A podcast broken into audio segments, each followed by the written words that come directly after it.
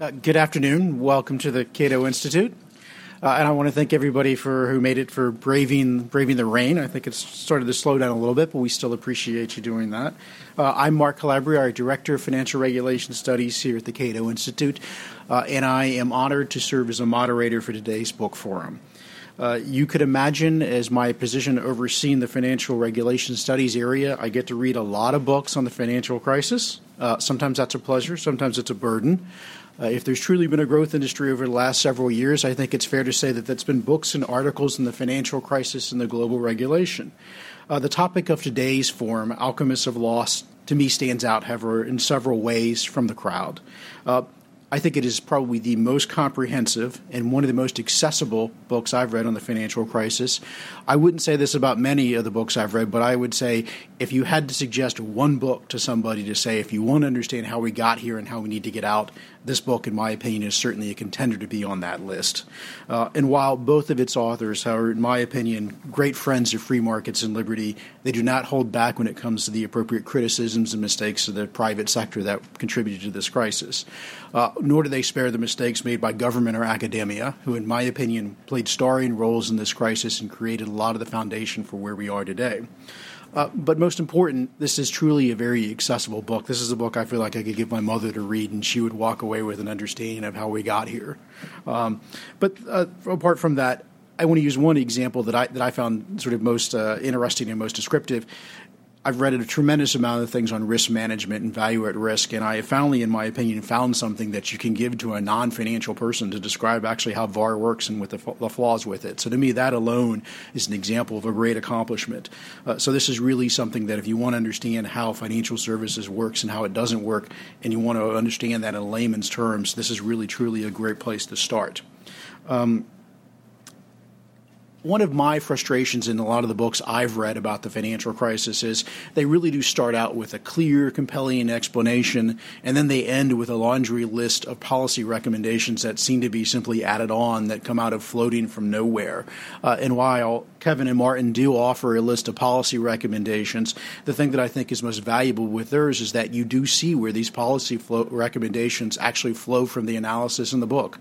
They present a problem, they describe it, they analyze it, and they present a solution uh, rather than a disconnect between the two. Uh, and I think that that makes the solutions all the more compelling and all the more important. Uh, unfortunately, most of the solutions they recommend have not been implemented, and many of which are unfortunately are not even being discussed within the policy realm today. Uh, hopefully, this book and this pol- and our forum today will help change that a little bit. Uh, now we are fortunate to have both of the authors here today, uh, and uh, they're going to take some. Tr- they're going to take turns trading off. Uh, to start, this is going to be Kevin Dowd. Kevin Dowd is recently retired from the University of Nottingham. He is currently a visiting professor at Cass Business School's Pensions Institute at the City University of London.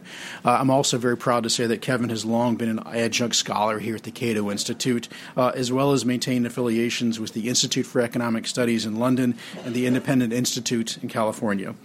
Kevin is a incredible author. He's written a very a large number of books. Uh, some uh, just mention a few of them: "The State and the Monetary System," "Laissez-faire Banking," uh, "Competition in Finance," uh, and many of these I think are tremendous reads. And I certainly encourage you to look at his other work as well. Uh, his co author, who will be following him in the presentation, Martin Hutchinson, writes a weekly column called The Bear's Lair, which focuses on economic and market trends. Martin has also was the business and economics editor at the United Press International here in D.C. from 2000 to 2004. Uh, Martin actually has some extensive experience in the financial services industry, and this he's been a uh, merchant banker for over 25 years. I actually found one of the more enjoyable parts of the book were the occasional little anecdotes that clearly came from Martin and some of his experience in the financial services industry that really sort of brings home some of the points uh, in a little more grounding. He is also currently a, a columnist with Reuters Breaking Views. Uh, we were going to have a very distinguished discussant today, Anthony Sanders from George Mason, and I'm sorry to say that uh, Professor Sanders has fallen ill, so he will not be with us today. Uh, but he did say to me this morning when I talked to him that he thought this was a tremendous book and one of the best he has read on the topic. So he was very much enjoyed reading it. Uh, so with that, I once again thank you, and I'm going to turn the panel over to Kevin. Thank you. Thank you, Mark, for those very generous uh, words and, and, for the very warm welcome. And uh, I'd like to wish you all good afternoon and thank you all for coming. I'm sure you've got better things to do, but I'm glad you didn't. I'm glad you came, that is to say. And uh, I'd also like to thank Cato for the hospitality um, and for the friendship, Cato, for many, many years. And uh, it's a real, real pleasure to be here. Um, and finally, I'd also like to thank Martin uh, because, um, I mean, we wrote this book over a six month period. And um, when I was coming over on the plane yesterday, I was appalled at how big it was. I'd just forgotten what was in it. Now I realised why it nearly killed both of us to do it. But, but when we were doing it, I mean, I, I obviously have my free market leanings and so forth. And working on risk management, I've become more and more uh, concerned, and I, I, couldn't really put it all together. It was really only working with Martin that I managed finally to think that I understood what was going on.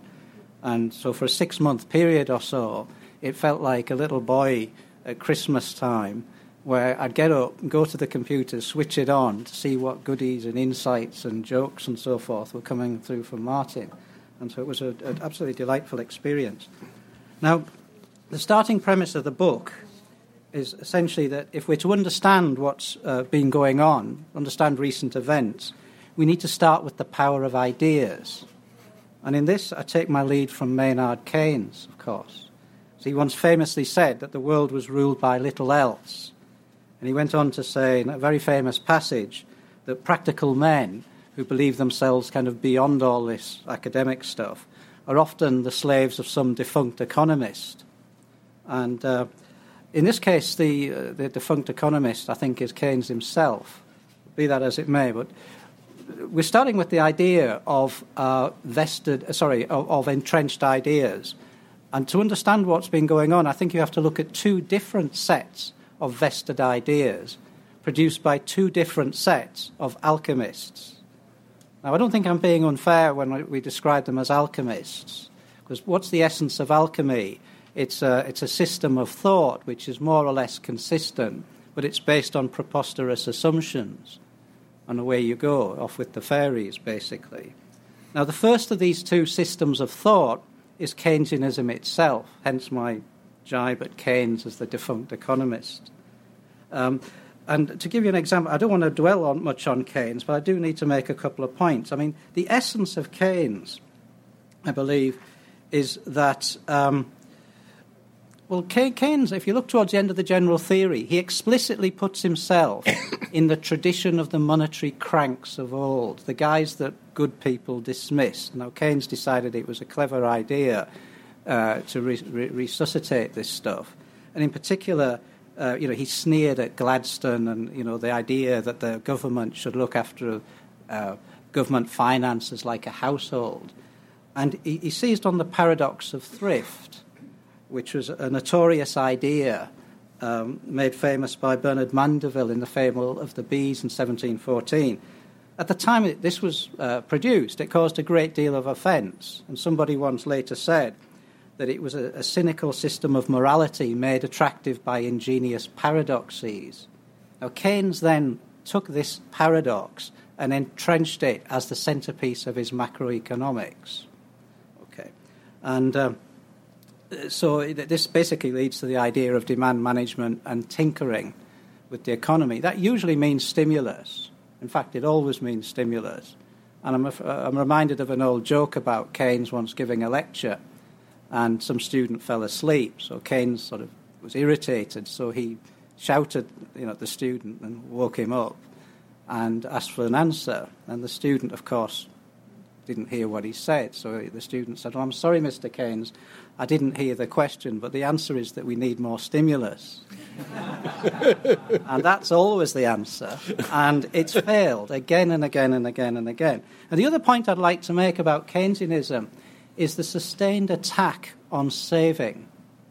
I mean, basically, you get the idea that consumption is good, spending is good, saving is bad.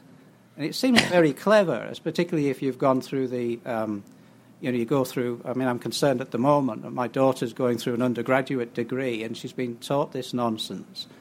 Um, but what people don't uh, teach you is that saving is the key to capital accumulation, and capital accumulation is key to long-term prosperity. That's just somehow not only gone away, but the Keynesians explicitly chip at it as if it was a bad thing. You see. So anyway, that, I don't want to say much more about Keynesianism. We'll just take it as read that I'm not a great fan. Um, the second belief system that we um, uh, criticise is modern finance, both the practice and the theory of modern finance. And the bottom line here is I think that we've lost all perspective on finance. Um, and uh, I think to understand what's wrong with it, we need to look uh, at the past. And so, in the past, finance emphasized old fashioned values like trust, integrity, saving, the need to build long term relationships, the need to invest for the long term, uh, modest remuneration for practitioners, a focus on the interests of clients. And we had tight corporate governance, a sense of harmonized interests, and you know, a sense that, that uh, you know, things were not perfect, but things worked fairly well, and you took the long term perspective. Modern finance emphasizes all the opposite. It emphasizes a focus on marketing over and sales, form over substance, and we all know that. Um, it, uh, an obsession with the short term, you know, the next quarterly statement and so forth, and the next bonus. Um, a preference for speculation and trading over proper investment, long term investment, stratospheric, I would say obscene remuneration levels for practitioners, uh, paid for by exploitation and essentially rent seeking. Um, and we have the erosion, and this is most important the erosion of the old systems of corporate governance and out of control conflicts of interest. So, this is what we're dealing with. It's vastly different from what it uh, used to be. And an underpinning this is a lot of nonsense theory. Um, basically, uh, we've got efficient markets, Modigliani Miller, uh, the uh, capital asset pricing model, all this derivative stuff, etc., etc. And in the 90s and onwards, we have the emergence of uh, another bunch of snake oil salesmen, financial risk managers. And this is another belief system that patently has failed. Okay. Now, um, in, in, terms of the book, so that's the outline. Of, you know, that, that's what we're trying to get at. Now, in terms of the book, um, I think the best thing is just for me to sort of go briefly through the chapter, uh, not, not chapter by chapter, you'll be glad to know, but just briefly through it, and just to give and pull out a few examples of the of the points that we're trying to make. The first off, we begin with some historical chapters, and so we look at pre-modern finance and we're looking essentially at, let's say, the United States 100 years ago, when the preeminent financier of the time was John Pierpont Morgan. And we should look, go back and look at how he operated and the values he had. And very much, the word, my word is my bond, very much captures it. He was a tough man, but you know, there was a sense of integrity and, and a long term there. And then, uh, so you also had the, the, the, vast importance of name. That when you did a deal with somebody, basically people don't know you uh, starting from scratch. So you, you have to build up a reputation. Every deal you make, you put your name, your good reputation on the line. You rip somebody off, you soon lose your client base. So name and reputation are extremely important. And underlying that is liability. And here I mean real liability unlimited liability. Every deal that Morgan did, he operated through an unlimited liability partnership, both in London and in New York. He was putting his house on the line. If he makes a spectacular screw up, he's looking at you know, the, the, the poorhouse or whatever the equivalent was 100 years ago. That leads to a great deal of caution, measured investment, and, and it, you know, no, you know, you, you don't have a speculative mindset with that. You're not gambling with other people's money. You would be gambling with your own, and you know, we don't do that. So, in addition, um, of course, therefore, it leads to limited risk taking. And when it comes to financial crises, the crises were generally resolved by the big players uh, acting on their own. I mean, I'm reminded that Morgan in 1907 was the key, uh, key player in the resolution of the 1907 crisis. And when he resolved that, you know, he famously brought bankers into his, uh, his drawing room in his house and they sorted out the crisis. And after the crisis, somebody said, well, perhaps we should get President Roosevelt's uh, approval And Morgan turned around and said, Well, what's the president got to do with it? And of course, people reminded him that the Sherman Act was in, in force and they could be prosecuted for solving the crisis. So they, they, they got uh, Roosevelt's approval. But it was a very different world. Um, now, we then go on uh, to look at past crises. And again, uh, I think it's very important that we see the current crisis. Uh, we shouldn't just see everything through the lens of the 1930s and the sort of Keynesian fiction that the depression was due to stock market speculation, etc., etc., and all that. And, and so, what we try to do is give an historical overview of crises for the last 300 years. We, we don't go through all of them, we can't even list them all. But we go uh, in reverse, you know, from the familiar to the unfamiliar. So we go through just, just to list the ones that we do, if I can remember them. Uh, we have the Japanese crisis. We have the S&Ls in the 80s. In the 70s, we have the secondary banking crisis, which brought the British banking system to its knees. And going further back, we have the Depression, Going further back again, we have 1907 and J.P. Morgan. Further back, we have 1890 and the first Barings crisis. Barings must be unique in having been the, the sort of centerpiece of two crises, but the last time it finally did go belly up. And then further back, we have Overend Gurney, which is a lovely Victorian tale. It really does belong in a novel, uh, which has very eerie um, resonance to Lehman's and Northern Rock and so forth. Further back, we go to the 1830s and 40s, to the America's first Great Depression, after the bank war between uh, President uh, Jackson and, and Biddle. Then we have the British in 1825, an almighty crisis in Britain. It was said that it brought Britain within 24 hours of a barter economy. And then further back, we have the two great ones the South Sea bubble and the Mississippi crisis, 1720, so forth. We were tempted to go further back because you've also got the tulip crisis, but then we decided, well, uh, we're dealing with banks rather than florists, so we leave those out. okay. What lessons do we draw from them? Well, the crises are quite different, but you have various commonalities, including botched policy, typically, financial innovation, and various other things. But the overriding lesson is number one, that the crises generally were handled best by governments that worked with rather than against market forces. And the, underlying that, the counter lesson that these crises were always severe, but they were only ever utterly devastating when the government got involved in a big way. Look at the 1930s, for example. Now, going further, anyway, that's the, th- the history of it done. The next part of the book uh, is a series of chapters on various aspects of finance. Um, we go through the, the capital asset pricing model, Modigliani, Miller, etc., etc., and their various underlying flaws. And as Mark very kindly pointed out, we did try to keep it um, intuitive. In fact, there is only one uh, equation in the book, and I preferred none. But uh, I go by Hawking's view that every equation you put in the book halves your readership. we did put one in, and it's buried in the back somewhere where hopefully you miss it. Chapter. Um, but one of the when we look at finance, both the theory and the practice, um, just to give you one example pulled out of everything, uh, risk management, financial risk management. In essence, this is just a belief system and a very primitive belief system. And I'd like to sort of draw your attention to pharaonic Egypt, where the, you know, we might laugh now, but the Egyptians imagined all these gods and so forth, and it was very important for the pharaoh to do his prayers every day, otherwise the country would descend into chaos. And we think we're smarter than that.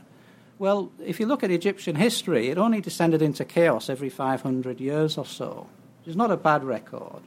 Now look at the modern financial risk manager. He gets a VAR model he or she gets a VAR model. And what do we do? We get instant disasters.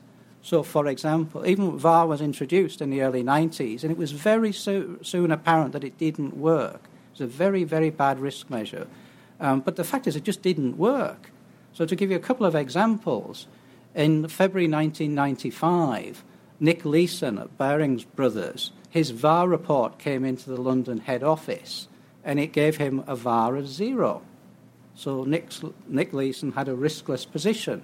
Two days later, the bank senior management learned that they were utterly ruined, that Nick's uh, riskless positions had bust the bank.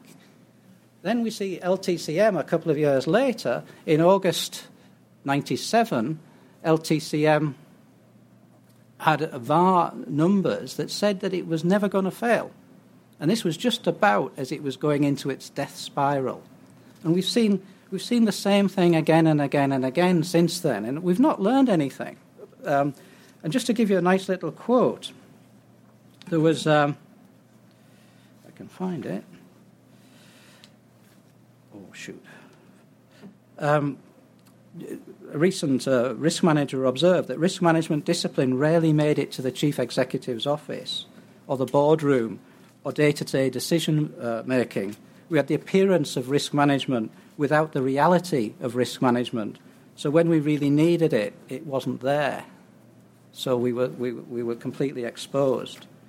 Now, I don't want to, I'm, I'm, running out of time here, so let me just very briefly uh, switch away from that. Um, um I think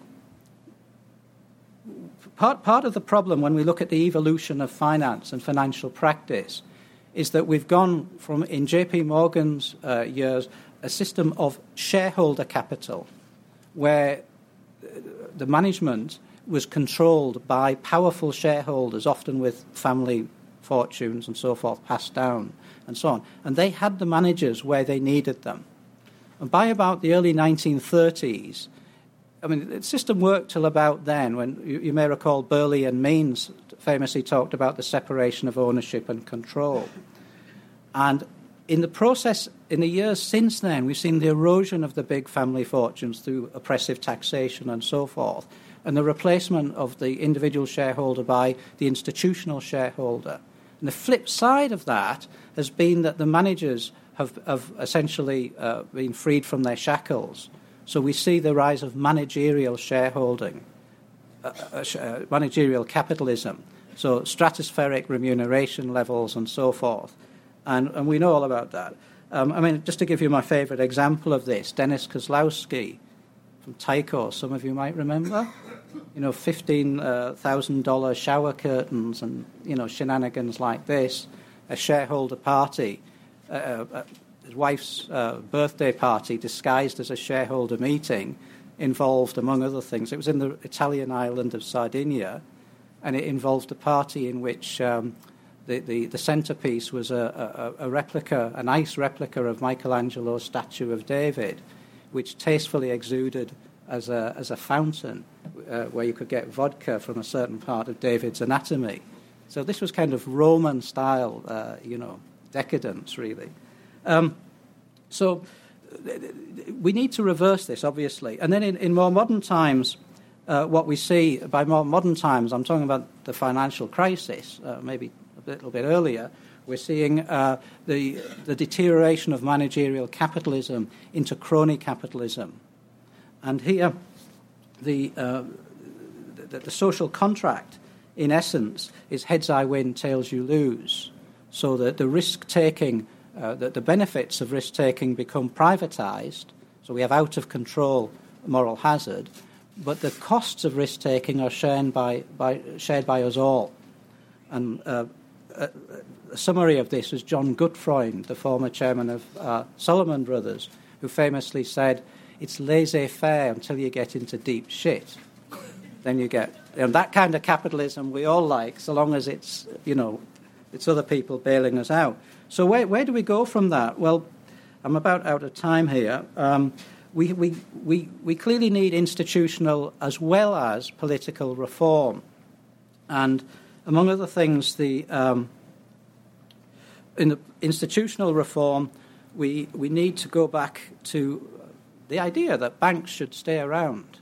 You know, you don't want a company like long term capital management, notice long term, that never saw its fifth birthday and, and, and so forth. So, so we would suggest the principle of a thousand year bank. You know, the banks should, should, should operate as if they're going to be around, you know, and exceed our grandchildren's lifetime and so forth. Uh, we also need effective corporate governance, and this must require extended liability. My own preference, and I think Martin would agree, is uh, to roll back the limited liability statutes, go right back to the 19th century. But we certainly need extensive extended liability. Um, this will drive out a lot of the rubbish from the system, the uh, dangerous products like credit default swaps and so forth, would just be driven out. Uh, in addition, um, we want to see banks become zombified. You know, banking should be a boring business, mortgages and all this sort of stuff. It's not. It doesn't require high IQ and all that. It just it just requires reliability and integrity. So uh, if we, we, we need to find some ways of, of, of forcing the big behemoths into zombie commercial banks. Um, and so, for example, take Goldman Sachs. Um, you know, we'd see in this context the, the emergence of, of boutique investment banking. It's already happening. But take Goldman Sachs. If we can push this zombification agenda, then Goldman Sachs will be too expensive to compete with the zombies, the, the, the you know, the heartland banks and so forth. It would be too conflicted and too mixed up to compete with the, the boutique investment banks. So, what will Goldman Sachs do? It then faces a choice. It can zombify itself or it, um, it, can, um, it can just become a hedge fund. It'll take run risk too many one day and blow up. And I'm afraid I'm out of time there, which is probably just as well. So I apologise for that. And I'll uh, turn over to Martin. Thank you.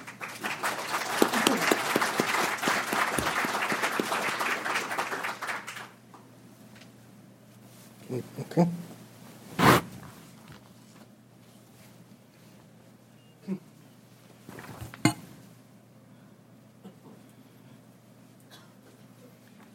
Kevin, having promised you were going to avoid the mathematics lesson, I'm afraid that as a math major I have a, a duty here. Um, it will be part of what I'm going to talk about, which is basically how Wall Street risk should be regulated. We all recognize that um, in an ideal world you wouldn't have regulators, you'd have a completely free market, you'd have a gold standard, etc., etc., etc. But we don't live in such a world, and we're further from it than we used to be. And so basically, I want to go through where the risks went wrong and what we could do to regulate them. I'm going to talk about why Wall Street isn't a free market, which is mostly obvious.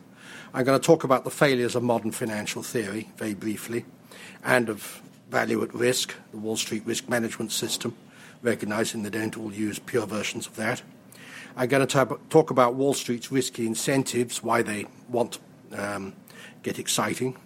Um, I'm going to classify risk briefly. I'm then going to talk about some tools we can use for managing risk more effectively than um, value at risk.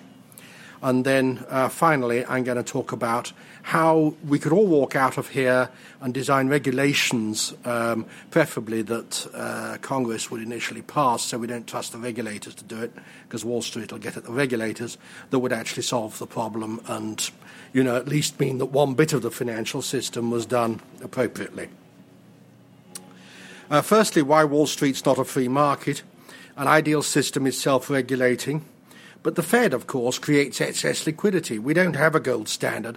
Gold standards are nearly self regulating. The 19th century British one had a thing called the Bank Charter Act of 1844, which got invoked about every 25 years. Disraeli called that the equivalent of the miracle in Naples of the liquefaction of St. Januarius' blood, which was rather spectacular and pretty. Um, and uh, so that one wasn't quite self regulating, but it was reasonably close. And indeed, as we point out in the book, the Scottish banking system managed to deal even without that. It had no central bank, as indeed the Canadian banking system perfectly adequately until 1932, which is when they set up the Bank of Canada. So it's possible not to have a central bank, it's possible not to have money. Um, I just wrote a piece last week saying you know, the governments may not want the gold system but standard, but they may not in the end get the option because actually private sector actors could start invoicing in gold, paying in gold, transferring gold internationally, and just eliminate all the nonsense with currencies altogether. You can today make an international transaction in gold through the SWIFT system. Um, other problems on Wall Street, you've got the mark to market, which um, basically means that uh, profits get recognized before you've actually sold the security. You've got the bonus culture, which encourages short termism. You've got limited liability. You've got uh, the ability of banks to pass off the risks to their shareholders because you've got these huge behemoths with a, a, lot of grannies investing in them. And basically, bankers are rather good at passing the risks off to the grannies and taking the profits themselves. And of course, you've got the possibility of government bailout. And you've got a community of traders and quantify uh, and quantifying types, whatever you want to call them, quants, uh, creating risks that nobody understands, that are more or less unknowable. In fact, the, it's fairly clear that the quants didn't understand a lot of these risks themselves because they were creating beautiful equations that had no reality underneath them. So, turning next to why the equations had no reality, that, of course, is modern financial theory, which won seven Nobel Prizes. Uh, you've got, it has a number of underlying assumptions that were wrong. Um, markets are not Gaussian, as modern financial theory assumes. Uh, the David Viniar, the CFO of Goldman Sachs, announced in 2007 that he was seeing 25 standard deviation days one after another. Well, 25 standard deviation days shouldn't happen once in the life of a billion universes if markets are Gaussian. So that proves clearly that they're not. Uh, even five standard deviation days should happen only once in 6,000 years or so.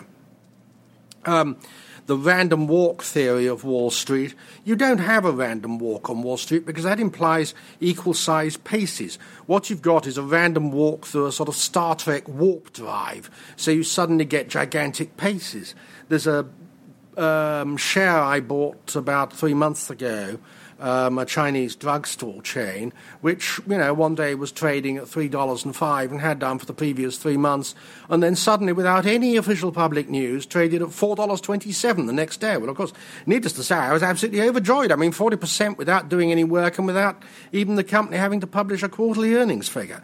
But you know, a forty percent jump—that's not a random walk. That's a random warp. It's it's Star Trek. Um, you've got underlying factors that, in any case, aren't random at all, they're unknown. Um, it's not random what the US economy is going to do next year. It's unknown. We don't know what's going to happen. Um, and to pretend that it's random, you're making mathematical assumptions that are wrong, so that the underlying maths goes hugely skewed. Um, the um, underlying laws are in any case not stable. They change. You've got it's a different market when you've got a nice smooth trading days like we've had in the last few months. That's one thing. When you've got 2008 with people teetering on the edge and everybody worried it's a very different market. It's like fluid dynamics streamlined flow versus turbulent flow. Um, the parameters by which you assess the market, volatility most notably, they jump about, they can't be um, assessed. If you pretend in your model that volatility is the volatility over the last month, that can immediately become wrong. Volatility can change. And of course, because you're modeling uh, the volatility over the last month, it takes you a month for your model to adapt to the new market. And then finally, the management incentive structures are wrong, and they cause gaming. They cause people to play games whereby they all get good bonuses and then the bank goes bust the following year. Uh, value at risk, uh, which is the Wall Street risk management system, was a particular example of this. Um, Ga- it was Gaussian, so it meant that it suppressed the tails at the end of the risk distribution. Um, it was a very bizarre system in the sense that it looked at how much could the markets move on 99% of days. Well, that's fine, but it's basically what you're looking at is the risk of days that aren't very risky. And since 100 days is only about five months, 100 trading days, it makes no sense to do a value at risk system which only looks at the 99 days, because every five months you've got something that your risk management system hasn't said anything about. Um, and the, the risk on a um, particularly in uh, some products, the risk on that other 1% of days can be a huge multiple of the VAR on the 99% of good days. Um, it's pro cyclical because the volatility, as they calculate it, looking at last month, is low in calm markets. And so in calm markets, you build up a huge position because your value at risk is said to be low. And then when the volatility goes up suddenly, you get something comes in and the market starts jumping about, everybody tries to reduce their position at once. It's crazy. And it encourages pathological products such as uh, collateralized default obliga- uh, sorry, collateralized debt obligations, uh, securitization, and credit default swaps. And uh, because those basically what they do is they pack all their risk into the 1% bad days. Collateralized debt obligations have very fat tails. If, for example, you've got a portfolio of 100 subprime mortgages, uh, they're not going to go at, say, 5%. Either none of them are going to go, or very few, or alternatively, the whole bloody portfolio is going to go wrong at not once. And so your risk management system that says the top 50% slice of that CDO is safe is rubbish. It's nonsense. The top CD, 50% slice of that CDO has the safety of the 51st most dangerous mortgages of those 100 subprime mortgages. And of course, the 51st most dangerous mortgage is still something that's pretty hairy. And so, you know, you've still got a 5 10% chance of the whole bloody portfolio blowing up. And um, then on credit default swaps, what you've got is very long tails because those behave themselves beautifully as long as the credit doesn't default. But if the credit does default, your loss is 100 times the premium. And so, therefore, again, you've blown out the VAR system. Um, turning for a moment to a classification of risk, you have firstly the classic random uh, nature where there's no underlying driver, the random walk, if you like.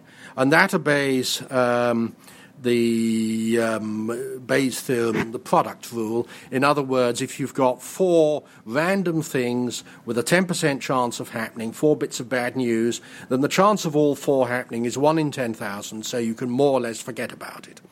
Um, however, if it's not random, then the chance of that 10% thing happening may be a lot more than 1 in 10,000.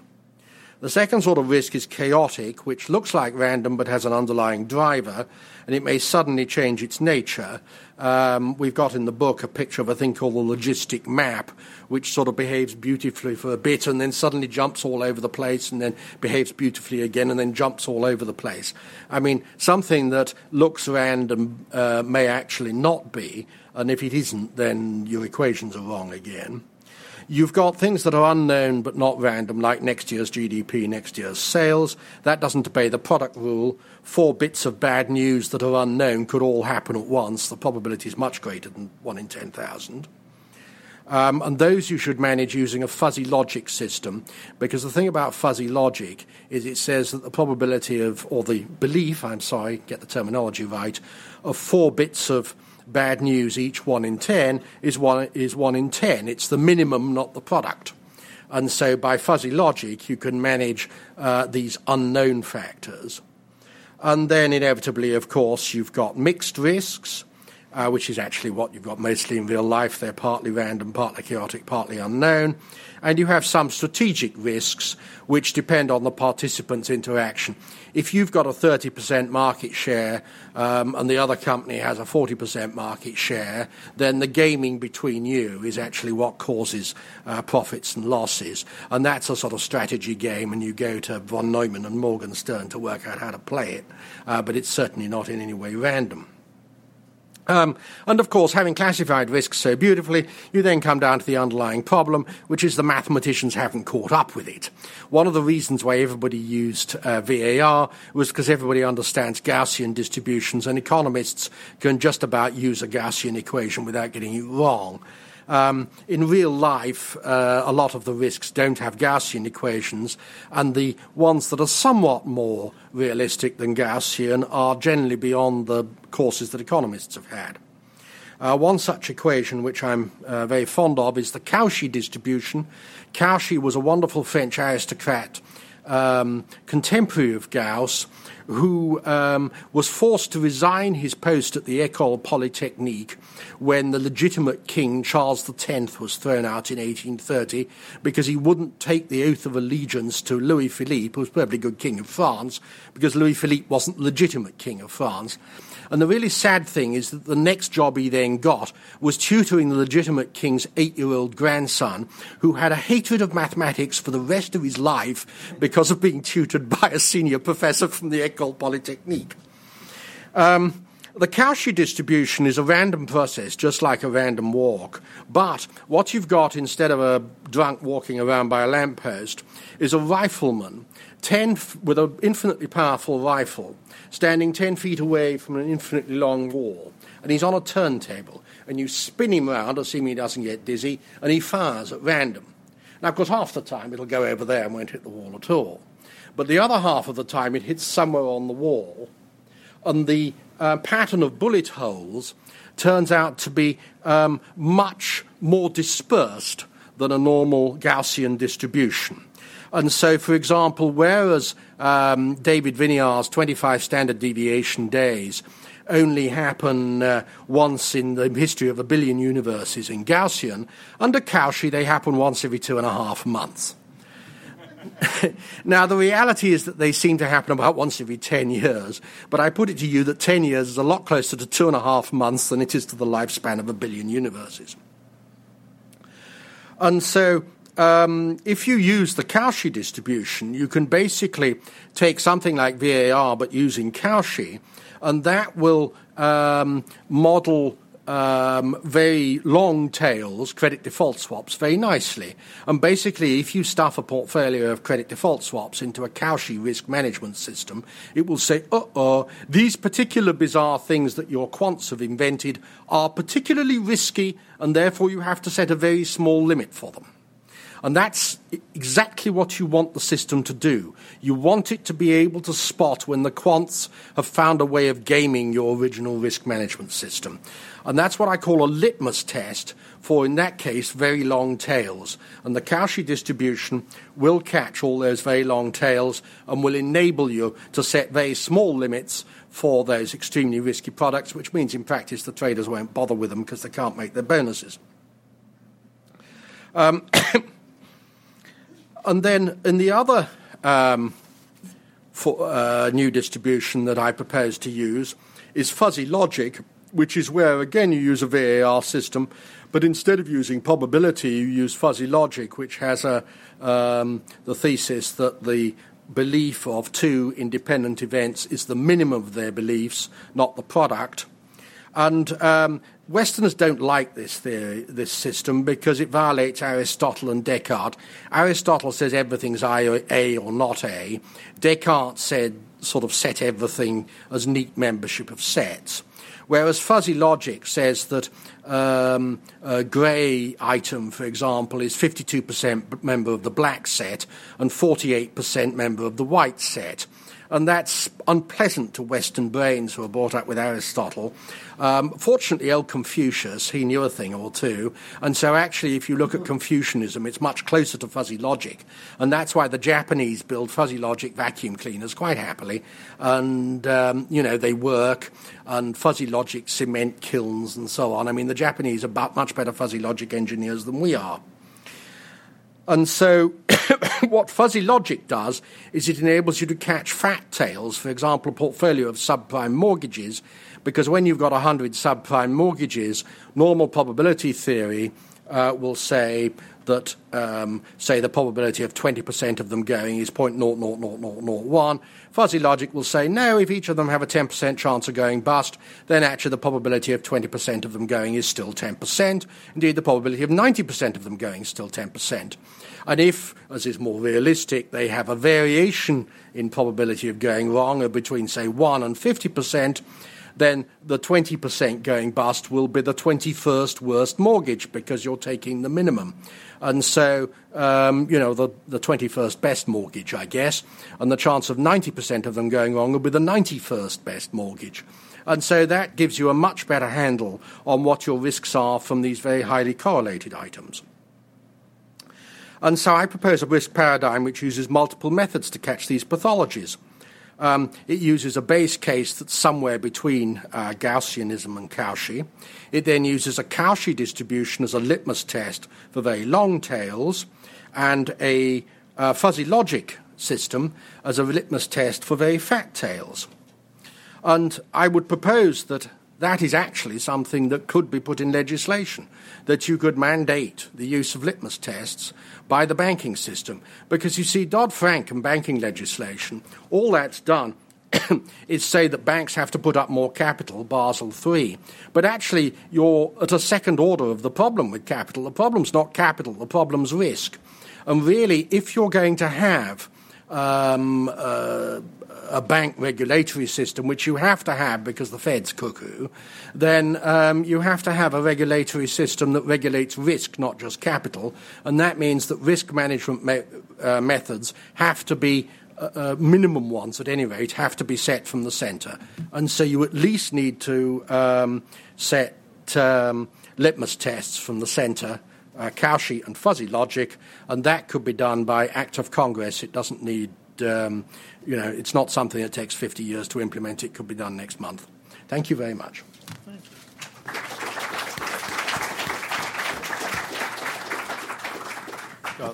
Thank you, Kevin uh, Martin. I thought that was uh, very helpful. And I, I, will note as well, um, it, perhaps because it is such a, an extensive book, a number of areas recovered. Uh, there's also quite, uh, I think, an extensive discussion of the government failures, particularly monetary policy, that contributed to this crisis as well. And I know that both authors did not have as much time to touch upon that, so perhaps we will in the discussion and, and Q&A. So I'd like to open it up to uh, question and answer, and we can start right here. Oh, please wait for the microphone and I will ask as well that please uh, phrase your question and. Uh, my name is Stephen Shore. We had in this country a politician, Huey Long, that said "every man a king," and we had a real estate policy of every essentially every man a homeowner, mm. with mortgage deduction and the government putting pressure on people to so to spread home ownership and having people get home equities and deduct being able to deduct the interest and rising appreciation of home prices as as sellers didn't really care whether the, the, the what would happen to the buyers uh, six months down the road. Mm-hmm. So, in what to what extent um, does the policy, at least in the United States, on home ownership, a where converting homeowners into enablers of risky behavior contribute to the crisis, and wouldn't any rational solution result in a smaller appreciation of home prices with a, in a world where the only people who could buy homes are the ones who could actually afford them. I sure, then?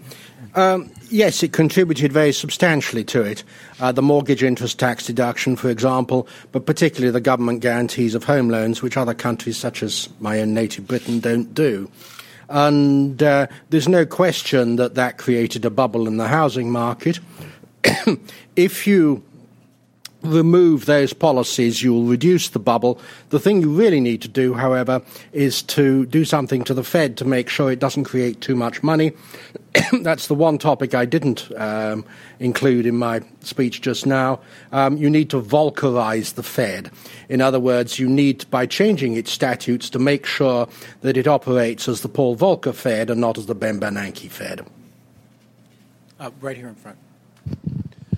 I'd like to offer you an opportunity to elaborate even further on that because uh, uh, we did hear mention of the excessive uh, CEO and executive compensation uh, that has certainly made the news. Uh, it's very, it's been demagogued, but it certainly has drawn people's attentions. Um, and a couple of reasons given for it. You spoke, uh, Mr. Dowd, about um, ch- change of family fortunes into managerial capitalism, but again, the mention of I wonder if a more causal factor might be related to the excess liquidity, which you have mentioned. I'm not saying that you denied it, um, and linking it as well to uh, asset inflation.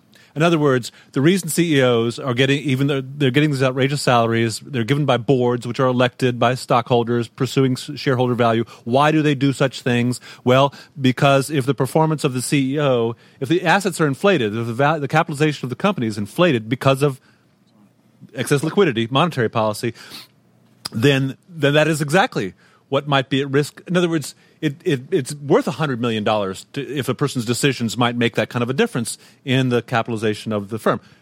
And to link, does that also link up? It seems another thing that seems to be going at the same time is the rise in price earnings ratios. Price earnings ratios seem to be through the roof.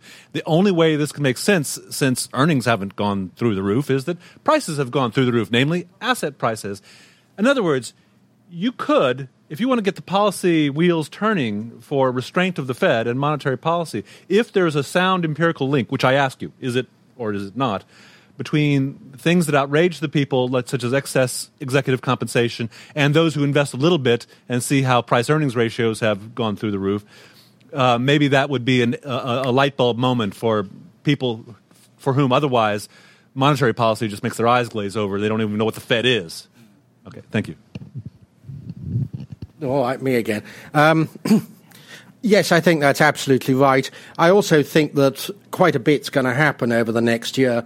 I did a piece last week for Breaking Views or week before last when the election happened, saying that Fed harassment was going to be a favourite sport of the um, new Republican Congress. And I think that that's very clearly about to happen. Now, of course, it's not much good harassing the Fed in the short term. Maybe you eventually make Bernanke burst down in tears and resign. But you actually need a structure which stops uh, future Bernankes from doing what they've done. And so I've suggested you want to take away the unemployment uh, mandate in the um, uh, Humphrey Hawkins Act. Uh, you want to, I think you should have the Fed controlled by the states and not by the centre. That's the way the 1958 Bundesbank was um, was set up, and uh, the advantage of that is, of course, it then becomes very difficult for politicians to meddle because the states control it, all 50 of them, uh, not the central bank, uh, not the not the central Congress and you could possibly have then a, mo- a tighter uh, structure of the actual Fed in the way you did with the Bundesbank. In other words, whereas the, the structure was set out all over the country, but the control was from Congress, reverse that in the way the Bundesbank did. That was the best inflation controlling organization I've ever seen, and indeed we've had Dr. Issing of the Bundesbank at uh, monetary conferences here, and I have to say he's rather a hero of mine because he's really good, and I think you get American Issings if you did that. Uh, yeah, yes, Volckerizing the Fed, a little bit, yes. The other, the other, thing, can I just add to that, the policy, because I run out of time and I manage my time very well. But I think if we look at solutions um, and, and, look at political reform solutions, I think we need to distinguish clearly. Are we looking at a first best, which is what I, of course, we all want the first best. The first best would be commodity standard, no Fed, low taxes, low government, no financial regulation, etc., extended liability pretty much back to the early 19th century. If you say, well, that's politically unrealistic and we have to work with the Fed, then what do we do? And hence the. Uh, but these are second best or tenth best or thousandth best solutions, inc- and including other things that we might not particularly like, like a Tobin tax. Nonetheless, would be a good solution to the uh, certain problems of, of excessive trading and so forth. It have no place in a perfect system but might be very useful in a second best system where we have to make dirty compromises. So I think we should distinguish carefully between the first and second best solutions. Yeah. Uh, young lady here.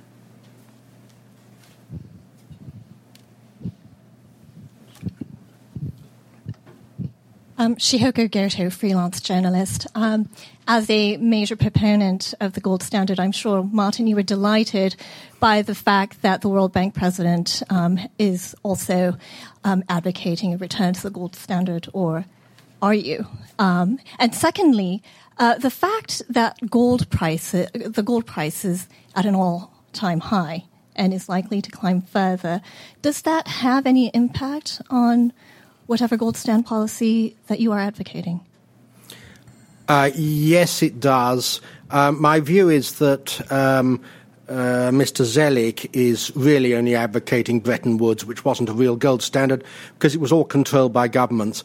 I did a piece last week, again for the lovely Breaking Views, um, and indeed was lucky enough to appear on TV to propound this theory that in actual fact the private sector, if they go on quantitative easing here in China, in Europe, wherever else, the private sector is going to take matters into its own hands. Chinese and German exporters are going to start invoicing in gold. You can already make payments in gold internationally. Banks, the Raiffeisen Zentralbank, a splendid Austrian organization, already allows you to have a gold bank account.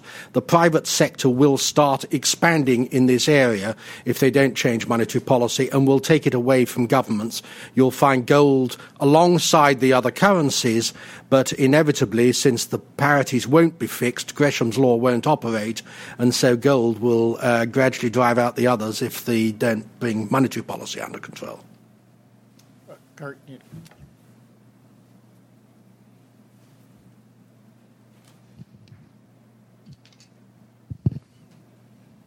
I'm uh, Kurt Schuler from the Office of International Affairs in the U.S. Treasury Department. Uh, y- you propose uh, imposing a, a, a, tax on U.S. banks beyond a, a certain size, say two and a half percent of GDP. So I'd like to know um, if if that same limit should be the same or or higher in smaller you know, uh, smaller economies. You know, for, you know, for instance, uh, Britain, where I believe that the where Switzerland, uh, where the banks are the, the, big banks are are larger, considerably larger in proportion to the size of uh, the overall economy than they are in the United States. Well, I mean, all I can say to that, Kurt, I mean, it's a good, fair question, but this classic case of second best or tenth best policy making. Um, our concern there was simply that the banks, if they're too big to fail, they're too big to exist. And in any case, they're on state life support anyway, so the state may as well use its power for once to do some good. Now, where you draw the line and so forth doesn't really matter, but it's the general direction that one wishes to take in a second best world. The nice thing about 2.5% of GDP is that it captures everybody who you think of as Wall Street, but doesn't capture the Pittsburgh National Corporation or US Bancorp, which are regional banks. They're just below that level. Question in the back here.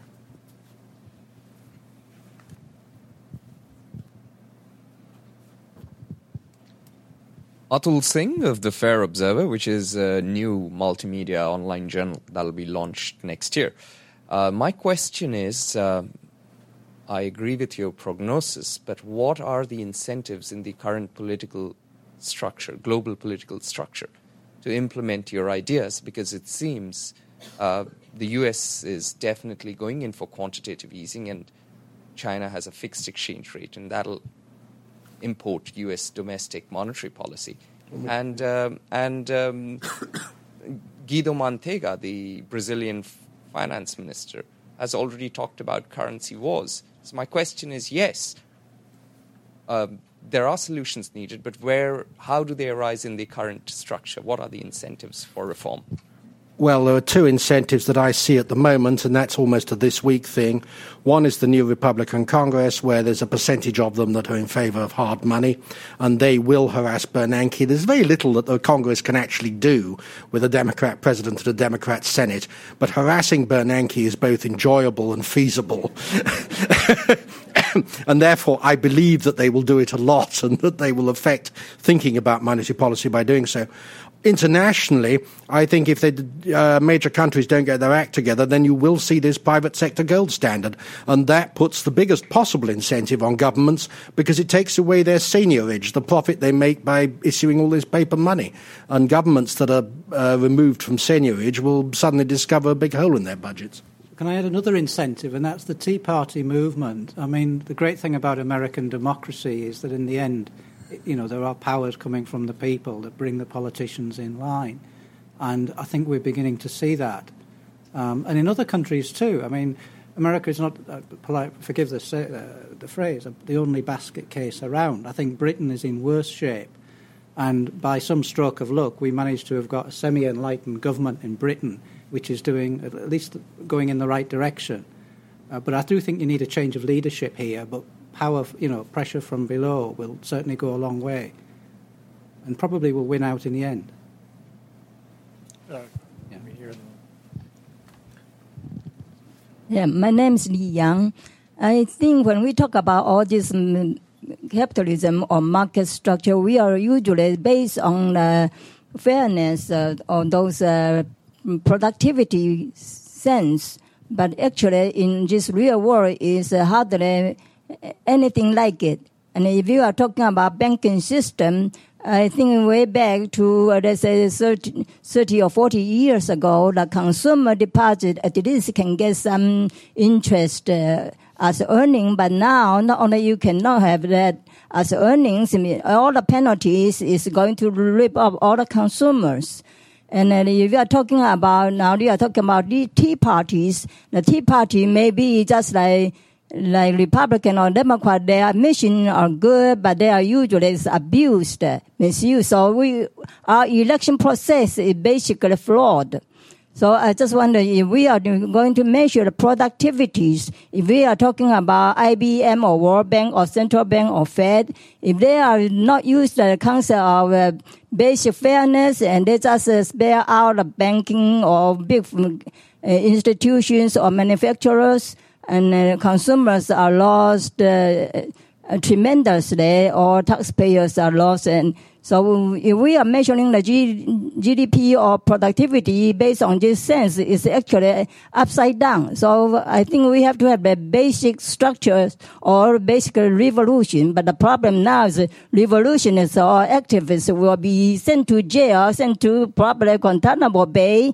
So we must have a real structures, real leaders, and really grassroots because grassroots now is basically bought by those money who get uh, money from the state or local or bear out. So, what do you think? Uh, how do you address all these issues? Well, to address the last question, I think this country had a very good Tea Party, the very first one, which was a very healthy revolution. No, it wasn't. It was the lowest tax regime the world's ever seen and one of its better governments. There was no representation. so what? uh, we've got quite one time for one more question here.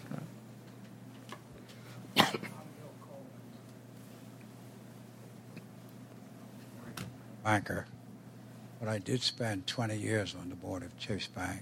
And I'm very disturbed with your presentation. I guarantee I'll read your book. If you're saying that under the present situation, that what you're proposing is what should be done, I can understand that.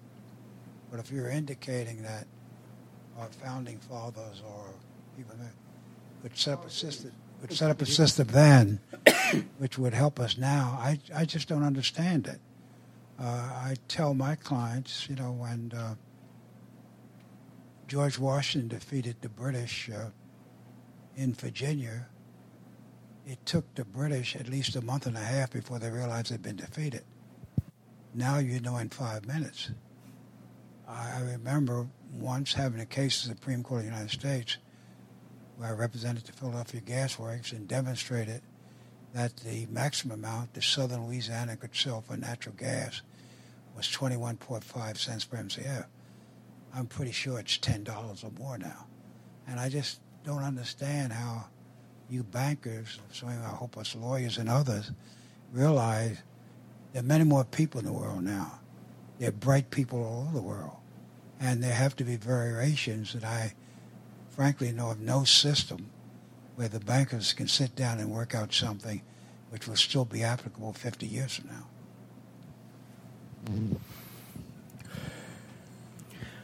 I think the um, a lot of the systems we looked at um, went on for a very long time. I mean, I think the sort of temporariness of, of today's systems is, is, partly a result of uh, cheap money and high leverage. Uh, that's why the whole system collapses every 10 years. So that if you can um, devise some relatively simple changes that have a chance of being made, can get some popular support, and can make the system substantially better, substantially more stable, then you know the big problem in 10 years' time when you've done those, there'll still be some big problems, but there'll be something else. But only by designing improvements that can be actually made in a practical basis um, can you move a bad system towards a better one? Because all the time there are various other forces trying to make things worse. There's no question in my mind that the global banking system is not as effective now as it was in um, 1914 or indeed in 1975. But one can push it back in that direction. Uh, well, I want to thank our authors and I want to thank everybody. I know our authors are going to stick around for a little bit, and we've still got books for sale. And I want to invite everybody up to the Winter Garden for lunch. And thank you for your uh.